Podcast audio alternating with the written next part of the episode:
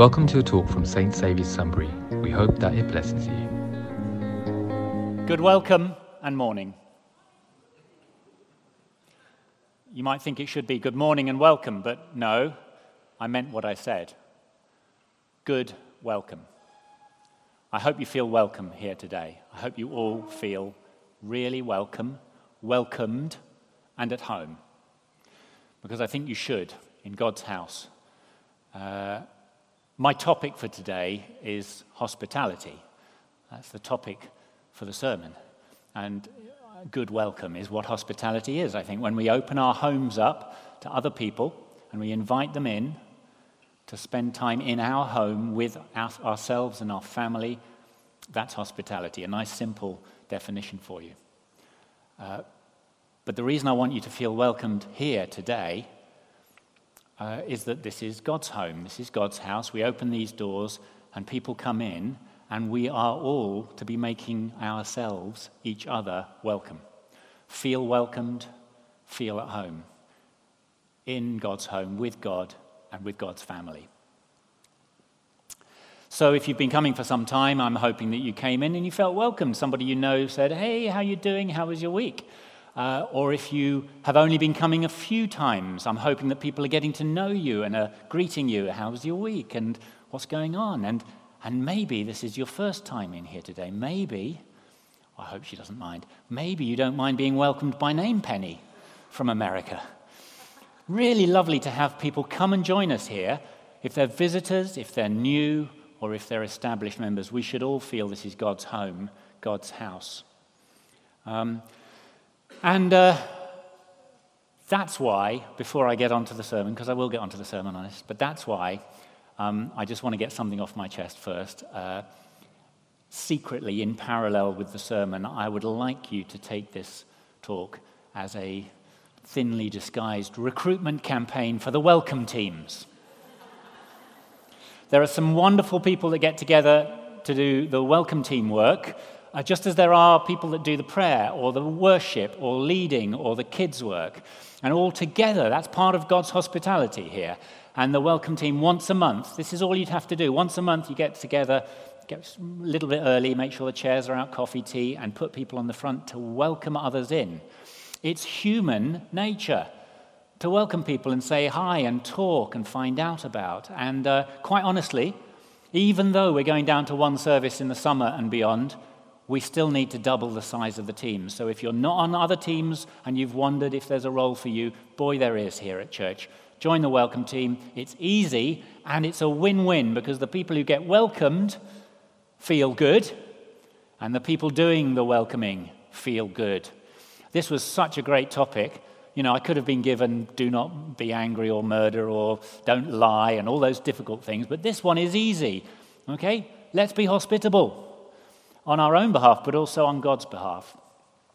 So there we go. Don't leave it to someone else. You know the story about the four people called uh, Everybody, Somebody, Anybody, and Nobody? Have you heard this? I'm only going to give you a couple of lines because it can be quite long. There was an important job to be done, and everybody was sure that somebody would do it. Anybody could have done it, but nobody did it. Everybody thought that anybody could do it, but nobody realized that everybody wouldn't do it. So if that hasn't confused you, do it. Join a team. Okay, advert over. We're now getting on to the serious stuff. The serious stuff is what does this book say about hospitality? What does it mean to us? What is it challenging us to do differently, perhaps, from this point onwards? Maybe we've been doing some of it and not other bits. Maybe we've been doing none of it. So I'm not going to flip back and forth finding all the passages because I'm going to quote a few passages in there. I've got them printed out. Um, but that's where we need to look for our examples. And that's where we get our, I, I don't really say instructions, encouragement, exhortation. God exhorts us to be hospitable. So let's find out a little bit before we go much further about some of these passages. Um, lots of examples, lots of encouragement. In the Old Testament, uh, back at the beginning, uh, 18 verses into Genesis, Abraham is in his tent minding his own business. Three men walk past, and he's out like a shot with water for them to wash with. And he invites them in. He gets Sarah, his wife, to make bread. And he kills a calf, gets some curds and milk, and they have a bit of a feast. Don't know if you've ever had calf and milk and curds, but apparently it was quite nice. His son follows suit. The next chapter, Lot, has two of those same men come into his house in the town, and he gives them food and lodging, and it turns out he gives them protection because the townsfolk had some very inhospitable things in mind. So, so hospitality is not just bringing someone into our homes, opening up our homes, and allowing them to be there. It's also providing for them, and it's also, it can be a little bit of protection and safety. Um, later on in the Bible, in Judges, there's a Levite uh, who follows his unfaithful concubine back to her house because she's fled. I don't know, I can't remember that. I don't, I, no, it's not that I can't remember. I didn't read the bit before as to why she's fled. I don't know. But she is unfaithful. She's fled. He follows her and gets to, his, to her father's house. And it says, when her father saw him, he gladly welcomed him. He prevailed on him to stay. So he remained with him for three days, eating and drinking and sleeping there. And in fact, if you carry on reading in that chapter, you find out that he couldn't even get away then. He kept trying to go, and the man would say, No, no, no, one more meal. No, no, stay another night. So, um, so that's setting the bar quite high for us, having people come into our homes and you know, live in our place and eat our food. Uh, but it's what's in the Bible. We should be paying attention to such examples. Uh, listen, if you really want a challenge, just look at Nehemiah when he was um, governor of Judah when he'd come back from, from Cyrus, had sent him back from Persia, and he was helping to rebuild the walls and so on, it says that daily there were, at my table, he says, 150 Jews and officials, besides those who came to us from the other surrounding nations. Now, that is a big party every day. It's hospitality. We do it as a community. We have community lunches uh, you do it, I'm sure, as families where you have neighbors in or friends, or you throw a birthday party and have the family over from France or wherever it might be. Down the road, maybe. So, if those are the examples, and by the way, there are some in the New Testament as well. Lydia gets converted by Paul. Immediately, she says, If you've judged me to be faithful to the Lord, come to my house and stay.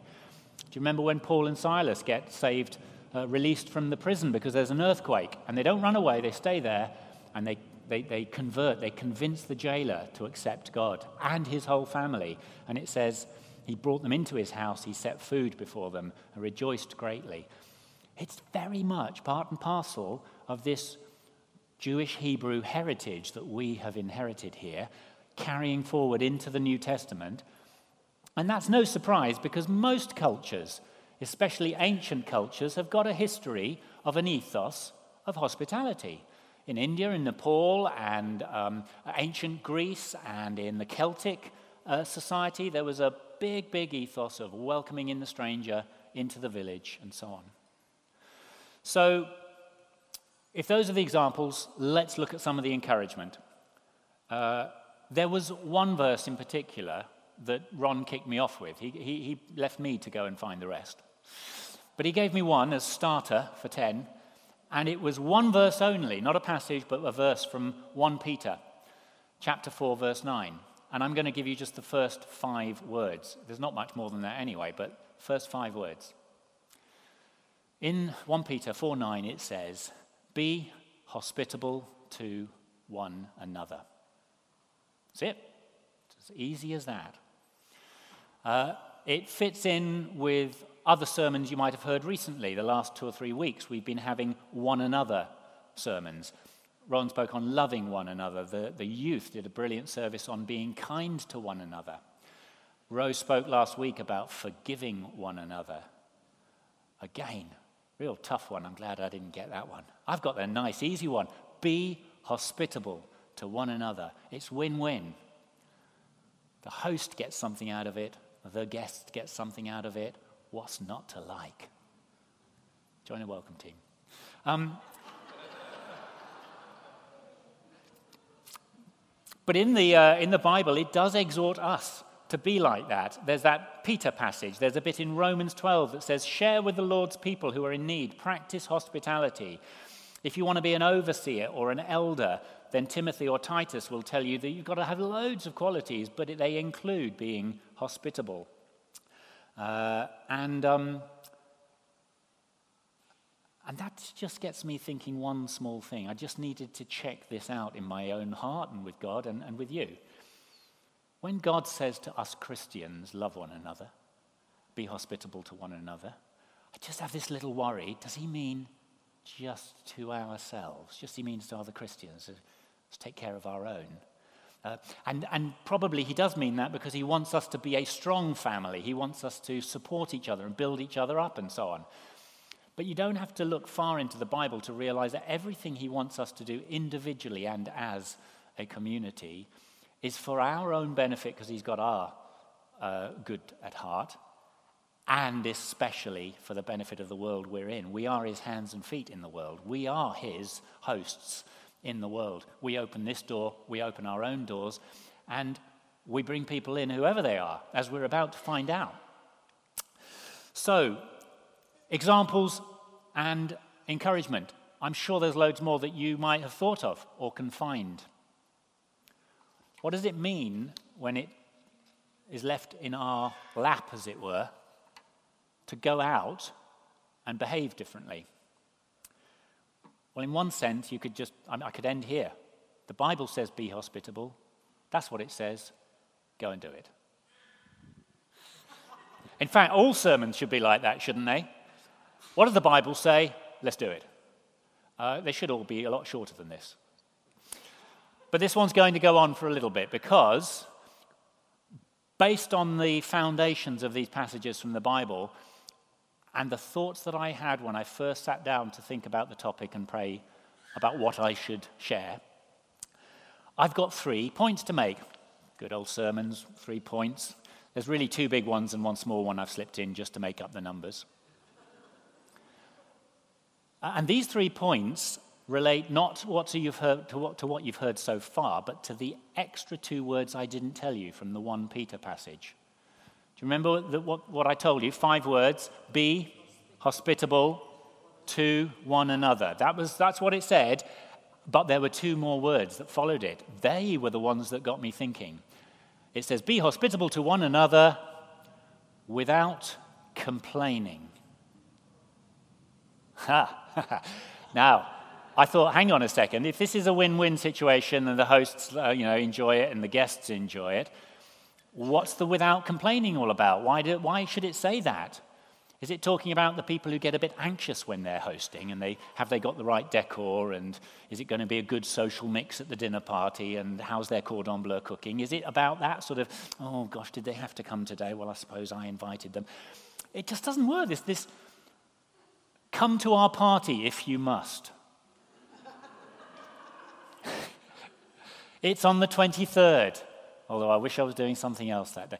Somehow it doesn't seem to fit with my understanding of hospitality. So, what lies behind it? I, I came up with, I found myself thinking of three points. I have to trust they came from God, and when I share them with you, you have to discern whether or not they're part of God's message to you today. The three points were as follows, and they were all to do with hospitality being more than we bargain for or more than we might assume, beyond the obvious. The first point was hospitality is not just in our homes. The second point is hospitality is not just for special occasions. And the third one, yes, the third one is that hospitality is not just for our friends. So I'm just going to unpack each of those and leave that with you as you walk out of here and consider hospitality out there in the world. Not just in our homes. There's a saying, Englishman's home is his castle. I reckon that's probably true for a Frenchman, a Spanish woman, an American ranch holder. Pretty well anyone, home is a special place. If you're lucky enough to have one, you can go and retreat there and close the doors and keep everyone out. It's one of the benefits of having a home. I mean, sometimes I'm sure you need it like that. Special, my turf, my territory, I can be on my own. And yet, hospitality, as we've already said, is opening our homes and inviting people in. So, that in itself, if you do bog standard, you know, straight out of the dictionary hospitality, you are opening yourself up to let somebody else come to a special place for you and share that space with them, share that time with them, because it always takes time to cook a meal, to serve a meal, to have a conversation. Uh, so that's, that's great, opening up your house. But there's another saying that, that struck me, and that is the saying, home is where the heart is. And I just had this idea maybe we should examine what happens if you substitute the word heart for the word home. What if hospitality is also opening up our heart to other people and inviting people in to our heart? Okay. Opening up our lives, if you like. Um, and instead of sticking with our own objectives and our own plans and our own agenda for the day, what if we were alert to the opportunities where we might invite someone in to spend a bit of time, uh, spend a bit of uh, uh, opportunity listening, talking, just being with people. Because it doesn't have to be in your house, it could be at the bus stop. On your way shopping, you might choose to stop and say hello instead of just to wave and move on, and have a chat with someone and make them feel that they are welcome in your heart and in your life and at home with you. Uh, it could be in someone else's home when you are a guest there, that you are ex- exhibiting what I'd call hospitality with a small h, hospitality under the radar. That sort of, that, that, that continual hospitality. And that brings me on to my other point because hospitality is not just for special occasions. In other words, it shouldn't just be occasional. I think that we should all, me included, be praying as often as possible. Every morning, why not? Lord, open my eyes to the opportunities where I can be hospitable, small h, to people today. Give me two or three opportunities. Give me five opportunities, Lord. Give me ten opportunities each one might just be a couple of minutes of extra delay as you spend time with someone in their world, invite them into yours. It's not occasional, and it doesn't have to be special, it can be normal. It's part of life. Um, oh, rats, a thought passed through my head a short while ago. I wasn't listening to it. Oh, rats. It'll come back. This idea of continuity, this continual stuff, I, let, me, let me just uh, pick up from the Bible a couple of other things because being a Christian is one of these things that really should be continual. Um, so let's look at some of the other things. It says, always be prepared to give an answer when people ask about your faith. In 1 Peter, it says that as well. It says, be wise in the way you act towards outsiders, make the most of every opportunity. In Hebrews, it says, let us continually offer praise in Colossians, it says, Paul sets the tone since we heard about you, we have not stopped praying for you. There is a lot of continual activity in this being a Christian lark. And I think hospitality with a small h could be part of that too. So, those are my first two points. Spun the occasional one out a little bit. The main, the main one I thought, thought of first was not just in our homes, what if it's our hearts? Secondly, not just occasionally. Third one, hospitality is not just for our friends. When we think of it, we probably do think about the neighbors, the friends we invite for dinner, the family that have to come to the party because they're family, um, the people we know from church who we want to get to know a bit better. All perfectly valid. Don't stop doing that sort of hospitality. But what about others? to spur me on to examine this, I want to tell you the first thing I thought of when Ron gave me the topic, and that was the word hospital. Have you ever realized hospital seems to be very weirdly, spookily similar to hospitality? Any idea why? I didn't. So I looked into it and I looked into the derivations of the words, which absolutely thrilled me. I love that sort of thing. So, what is these two words based on that is something they have in common? And it's a Latin word. The English word hospital, hospitality, Latin word in common, the word is hospes. And it means not friend, neighbor, member of your family, it means stranger. Stranger or foreigner. It's those people who are a couple of steps removed from you. And a hospital, just to clarify that bit of it, a hospital originally was nothing to do with sick people and medicine. It was just a place that you put people up. It was the room above the pub. You know, it was the couple of rooms you got in the outside shed where you could put a family up when they were looking for accommodation and didn't find it anywhere else. If you had a, a building with, you know, 100 rooms in it, it would be a hospital, Premier Inn. It's a hospital. And later it became a place where people would be cared for as well. So, so what does that mean for us? If we are supposed to be opening up our hospitality to strangers, does the Bible support that? You bet.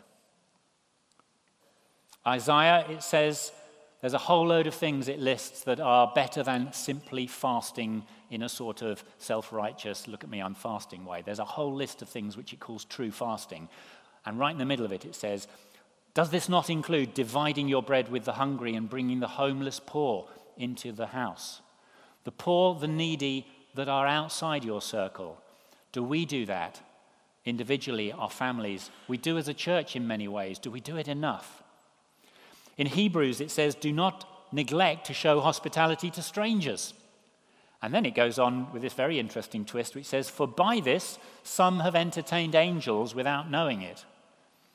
So not only are we serving others, other humans, but we're serving God's messengers. And back to that story from Abraham, those three men outside the tent, they were angels. They had a message from God. And going even beyond that, um, inviting those that can't pay us back. Big message coming from Luke 14, where Jesus is at a party, he's a guest, and he, he thanks them by setting this big challenge to them. Says, when you give a luncheon or dinner, don't, I'm going to insert the word just, don't just invite your friends, your brothers, sisters, your relatives, your rich neighbors, because they can pay you back. Instead, when you give a banquet, invite the poor, the crippled, the lame, the blind, the people you don't know, the people who are different from you, maybe the people you don't actually like very much. I've added those bits. Because although they can't repay you or wouldn't repay you, you'll be repaid in the end, in heaven. Again, I've, I've not taken the words there. I'm, I'm a great paraphraser. Not always great, actually. Sometimes I should just read the flipping words. Anyway, Quite apart from sharing that hospitality with strangers, hospes, um, we are going to be serving God through that as well. You may remember the bit where Jesus describes the Son of Man coming and judging and blessing the righteous and saying, Well done for feeding me when I was hungry and giving me drink when I was thirsty and putting me up for the night when I was a stranger. And they said, What? Sorry? Don't understand. When did we see you hungry? When did we give you food? When did we give you drink? When did we see you as a stranger and put you up? And Jesus said, It's when you did it for other people. If you did anything for the least of these brothers and sisters of mine, you did it for me. So it's win win win. The host gets something out of it, the guest gets something out of it, and Jesus gets something out of it. Um, what's not to like? So we're coming into land now because I'm on my third point. If you've been counting so far, you'll know, finally. Third point Hospitality is not just for friends, I would put to you. Hospes means strangers. And the reason I'm reminding you of that is that the third point isn't finished yet. There's more. Hospes. I looked into the derivation of it. It's very, very closely allied to another variant of the same word, hostis. Hostis. All part of the same stem. And from hostis, we get the word host, of course, and hostel, and hotel, because the French dropped the S. Okay, so far so good. It's all about hospitality, so great. But we also get the word hostile and hostility. So, what's that all about? Hostis doesn't just mean stranger or foreigner, Hostis means enemy. And it's the same root for the word hospital and hospitality. Hospitality isn't just putting up your neighbors and friends and family. It's not just putting up the people from down the road who you don't know, the strangers, the people who need you in your community. Hospitality is putting up your enemy, people from afar, maybe people who are against you. That is a some heck of a challenge, is it not? In Romans 12, it says, If your enemy is hungry, feed him. If he's thirsty, give him a drink. So that was about it. I, I, could, I could wrap that up, I could finish that, draw a line under it, and think, well, there's my sermon. Until I suddenly had this panic. So there is a little addendum on the end. The panic was I'd looked at the English word hospitality and the derivation of that. But as we all know, people who come up and preach up at the front, they always tell you what the original Greek or Aramaic was. And I suddenly thought, I hadn't looked at the original. I hadn't looked to see whether or not maybe it was a mistranslation, a bad translation, and I've done my whole sermon on, on that. So I did go and look a bit further, and I found a Greek word that is used a lot in the Bible for hospitality. It's xenia, X E N I A. Xenia. And it's translated variously as guest friendship. It's linked to the word xenos, means stranger. So it's okay. Looks like we're on the same path here. Uh, but what was really interesting is I found there were two bits in the Bible. I think I've quoted both of them. Uh, Romans was one and Hebrews was another, where the original Greek word wasn't just xenia, it was an expanded version. It was philoxenia or philoxenia. And the philo bit comes from a word that means love. You know, a Francophile loves the French, a bibliophile loves Bibles. No, um, books. Yeah, a burgerphile. I don't know. Phile means love. Philoxenia, love of the foreigner, the stranger. Hang on a second. What's the opposite of philo? Phobia. Hospitality. Oh, classic bonus here at the end here. Hospitality, you guys, is the opposite of xenophobia. Xenophobia is a bit on the rise at the moment in lots of different ways fear of antagonism against strangers, foreigners. Aren't we blessed to have such a mixed family here at St. Saviour's? Isn't it fabulous that this morning at the first service we heard about two girls from Pakistan who'd finally escaped persecution and come and joined their sisters here in our community? I could, that couldn't have happened on a better day for me in this talk. It just, I had a I didn't know I was going to be able to do the sermon this morning. To escape from perse- uh, persecution, to come and be welcomed into a home where there is provision and protection. So there we go. There's my final. Oh gosh, look at the time. There's my final bonus to you opposite of xenophobia. That's it. Thank you and good welcome. For more information about St. Saviour's, please visit www www.stsaviourssunbury.org.uk.